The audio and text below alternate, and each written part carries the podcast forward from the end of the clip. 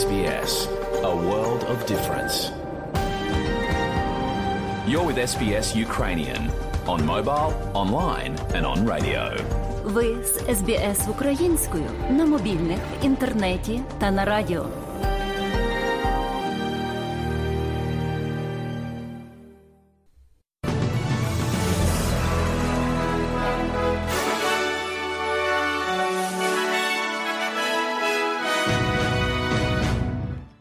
Україна отримає новий пакет оборонної допомоги від Сполучених Штатів Америки обсягом 725 мільйонів доларів. Про це оголосив у своєму щоденному зверненні президент України Володимир Зеленський. Це дуже потрібні речі: боєприпаси для хаймерсів та артилерії, протитанкова зброя, протирадарні ракети. Дякую президенту Байдену, обом партіям, конгресу і усьому народу США за цей сильний пакет.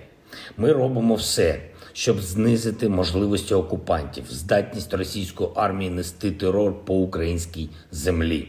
Послідовно знищуємо логістику терористів, їхні склади і штаби. Загальні втрати ворога тільки убитими вже наближаються до 65 тисяч. Стільки громадян Росії віддали своє життя за можливість кубки людей у Кремлі ігнорувати реальність. І по тому, як триває російська магілізація, можна сказати, що і 100 тисяч загиблих громадян Росії не споникатимуть Кремль про щось задуматись. Тільки реальні перемоги України, тільки реальний захист вільним світом самого себе від російського терору і шантажу, захист санкціями, захист допомогою Україні, тільки повне витіснення окупантів з української землі і демонтаж агресивних можливостей держави терориста. Все це шлях до миру.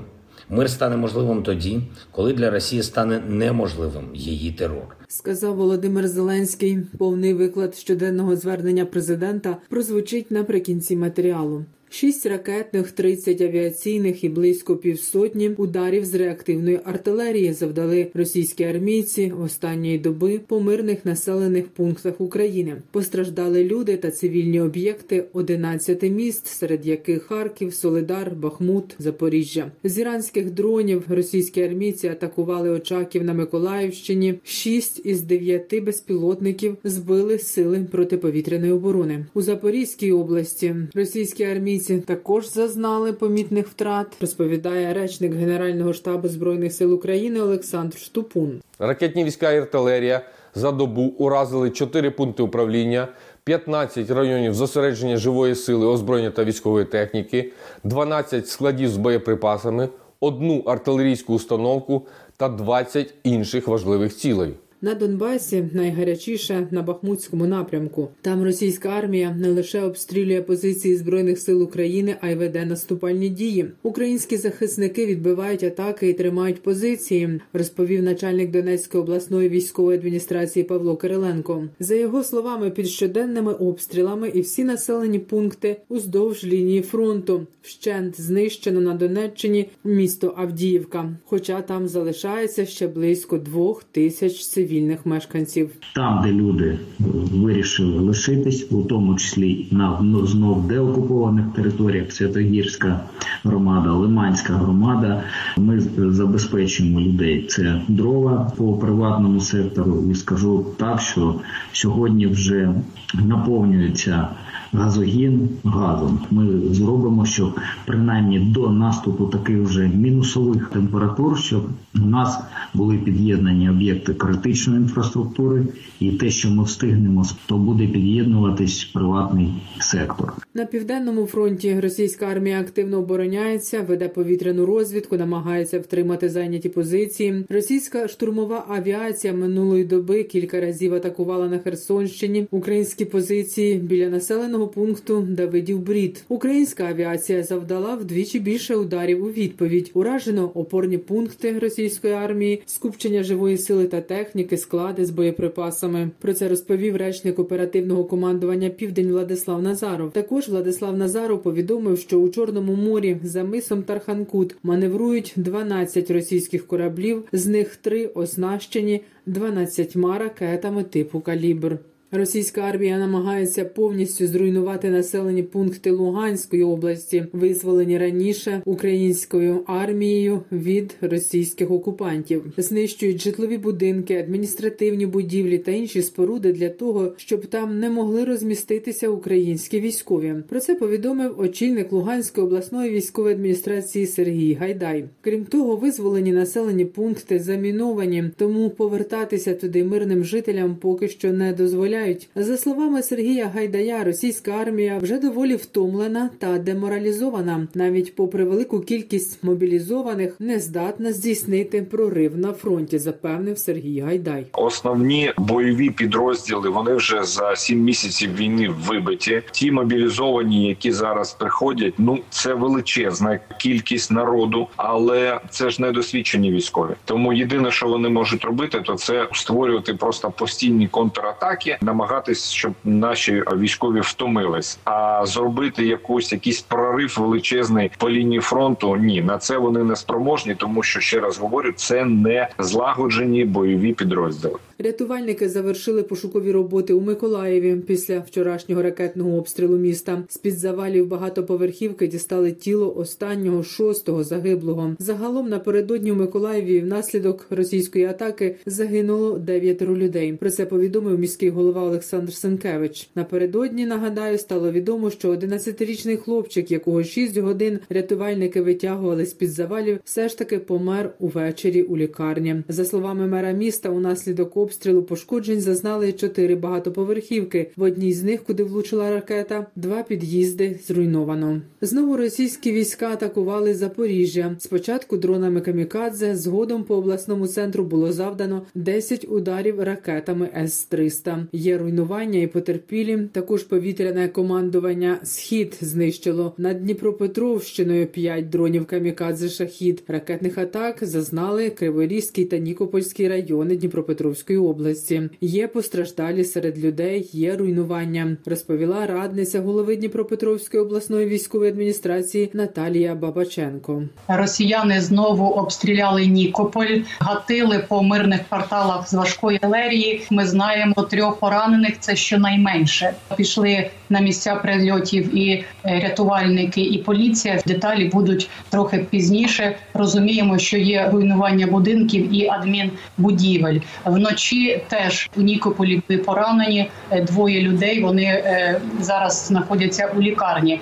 Ситуація на Запорізькій атомній електростанції залишається складною. Всі шість енергоблоків зупинені. На щастя, система охолодження реакторів працює. Про це розповів начальник Запорізької обласної військової адміністрації Олександр Старух. За його словами, без тепла в домівках у холодну пору залишаються мешканці окупованого енергодара. Це місто, де розташована атомна електростанція, і місто якраз опалювалося від Запорізької АЕС. Енергодар на межі зникнення залишилося менше половини мешканців від довоєнної кількості населення. Люди продовжують виїжджати попри перешкоди окупантів. Внаслідок е, безвідповідальних дій окупанта знищена інфраструктура, дроти, які виводять енергію станції. Просто її нема через що виводити. Тому станція не працює. і Шансів, що розпочнеться опалювальний сезон, практично немає. А місто це суцільні 9 і 5 поверхівки.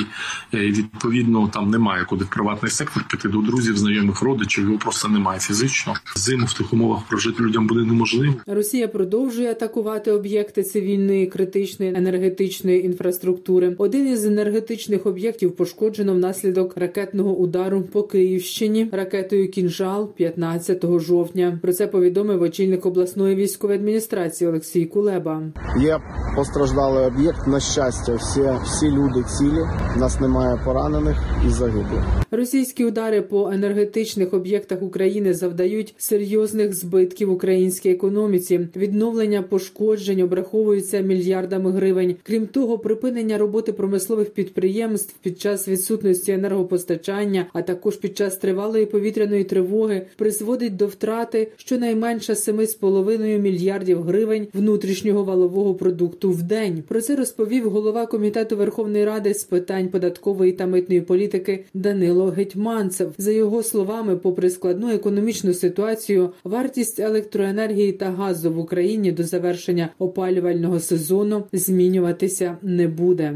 Дійсно, це потребує видатків державного бюджету, бо ми з вами розуміємо, що ринкова ціна є вищою. А різницю між цими цінами треба відшкодовувати. Це не береться з повітря. Так дійсно у нас був профіцит. Ми експортували електроенергію. На сьогодні ми можливо навіть вимушені будемо імпортувати електроенергію у зв'язку з пошкодженням об'єктів, і це все потребує додаткових видатків. Цих видатків ви знаєте. На жаль, ми не маємо резервів, тому ми розраховуємо на допомогу партнерів. Ви знаєте про зобов'язання і Сполучених Штатів, і Єврокомісії, і програми, яка зараз готується міжнародного валютного фонду. 11 загиблих та 11 поранених цивільних. Такі наслідки збройної російської агресії за попередню добу. Зведені дані втрат серед цивільного населення повідомив заступник керівника офісу президента Кирило Тимошенко. Найбільше загиблих від російських обстрілів на Донеччині. Там восьмеро загиблих та шестеро поранених. На Запоріжжі російські війська вбили двох мирних жителів. Ще один поранений у Херсоні. Російські армійці вбили головного диригента Херсонського музичного драматичного театру Юрія Керпатенка. Про його загибель повідомили в Міністерстві культури та інформаційної політики України. Як інформують у відомстві Юрія Керпатенка, застрелили російські військові у власному будинку після того, як диригент відмовився співпрацювати з окупантами. У міністерстві культури з посиланням на регіональні медіа зазначили, що до міжнародного дня музики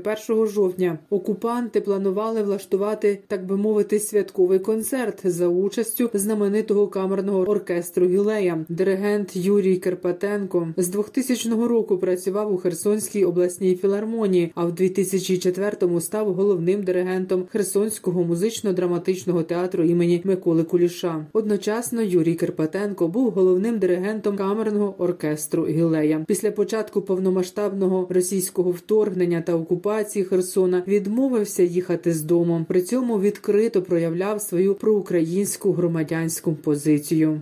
Далі прозвучить у повному викладі щоденне звернення президента України Володимира Зеленського за підсумками чергового дня війни. Бажаю здоров'я, шановні українці. Маємо новий пакет оборонної допомоги від Сполучених Штатів Америки обсягом 725 мільйонів доларів. Це дуже потрібні речі: боєприпаси для хаймерсів та артилерії, протитанкова зброя, протирадарні ракети. Дякую президенту Байдену, обом партіям, конгресу і усьому народу США за цей сильний пакет. Ми робимо все, щоб знизити можливості окупантів, здатність російської армії нести терор по українській землі. Послідовно знищуємо логістику терористів, їхні склади і штаби. Загальні втрати ворога тільки убитими вже наближаються до 65 тисяч. Стільки громадян Росії віддали своє життя за можливість кубки людей у Кремлі ігнорувати реальність. І по тому, як триває російська магілізація, можна сказати, що і 100 тисяч загиблих громадян Росії не споникатимуть Кремль про щось задуматись. Тільки реальні перемоги України, тільки реальний захист вільним світом самого себе від російського терору і шантажу, захист санкціями, захист допомогою Україні, тільки повне витіснення окупантів з української землі і демонтаж агресивних можливостей держави терориста. Все це шлях до миру. Мир стане можливим тоді, коли для Росії стане неможливим її терор. Цієї та минулої доби різні регіони нашої держави зазнали російських атак, зокрема ракетами та іранськими дронами. Частину ракет і дронів збито. Але, на жаль, не всі. На жаль, є руйнування та жертви. Донбас, Запоріжжя, Миколаївщина, Харківщина, Сумщина, Київщина, Дніпропетровщина та деякі інші області нашої країни. Ми робимо все, щоб збивати більше ворожих ракет і дронів, щоб знешкоджувати більше ударних позицій російської армії. І обов'язково настане той день, коли наша держава зможе виконувати це завдання на 100%. Я хочу сьогодні знов подякувати усім нашим людям, які оперативно ліквідовують наслідки російських терористичних ударів, нашим енергетикам, працівникам ДСНС, комунальних служб та місцевої влади, нашим будівельникам, працівникам національної поліції, урядовцям, які координують процес відновлення. Хоча у деяких наших містах і районах енергетики ще змушені за графіком обмежувати постачання електрики для збереження стабільності системи. Ми робимо і зробимо все, щоб відновити технічні можливості для постачання. Також у звільнених районах на Харківщині, на Херсонщині, на Донеччині, у Лимані, у Святогірську працюємо над поверненням порядку, соціальних і медичних послуг, енергопостачання, зв'язку, пошти, водопостачання, газу, де це можливо. Наприклад, почали повертати газопостачання в Ізюм. Перші 500 родин міста вже знов мають в оселях газ. Тільки завчора підключено до газопостачання понад 3 тисячі будинків в Ізюмському, Куп'янському, Чугуївському та Харківському районах Харківської області. Тривають роботи і на інших напрямках. Я дякую кожному і кожній, хто повертає українцям нормальне життя. Продовжуються активні дії на різних ділянках фронту. Дуже тяжка ситуація зберігається на Донеччині і Луганщині. Найважче Бахмутський напрямок, як і в попередні дні, тримаємо позиції. Загалом на сході і на півдні робимо все, щоб окупанти відчували, у них немає перспектив. Кого б вони не кинули воювати проти нас, це для них завершиться тільки поразкою. Ну, а гражданам России, кто не хочет участвовать в этой преступной войне, но кого отправляют на войну, я еще раз напомню об одной возможности. Все, кто сдается в украинский плен, сохраняют свою жизнь. Все, кто продолжает воевать в российской армии или среди наемников, такой возможности не имеют. Україна обов'язково поверне усе своє. Вічна слава усім, хто воює за нашу державу, вічна шана кожному і кожній, Хто допомагає нам долати російський терор, вічна вдячність усім, хто працює на нашу перемогу. Слава Україні!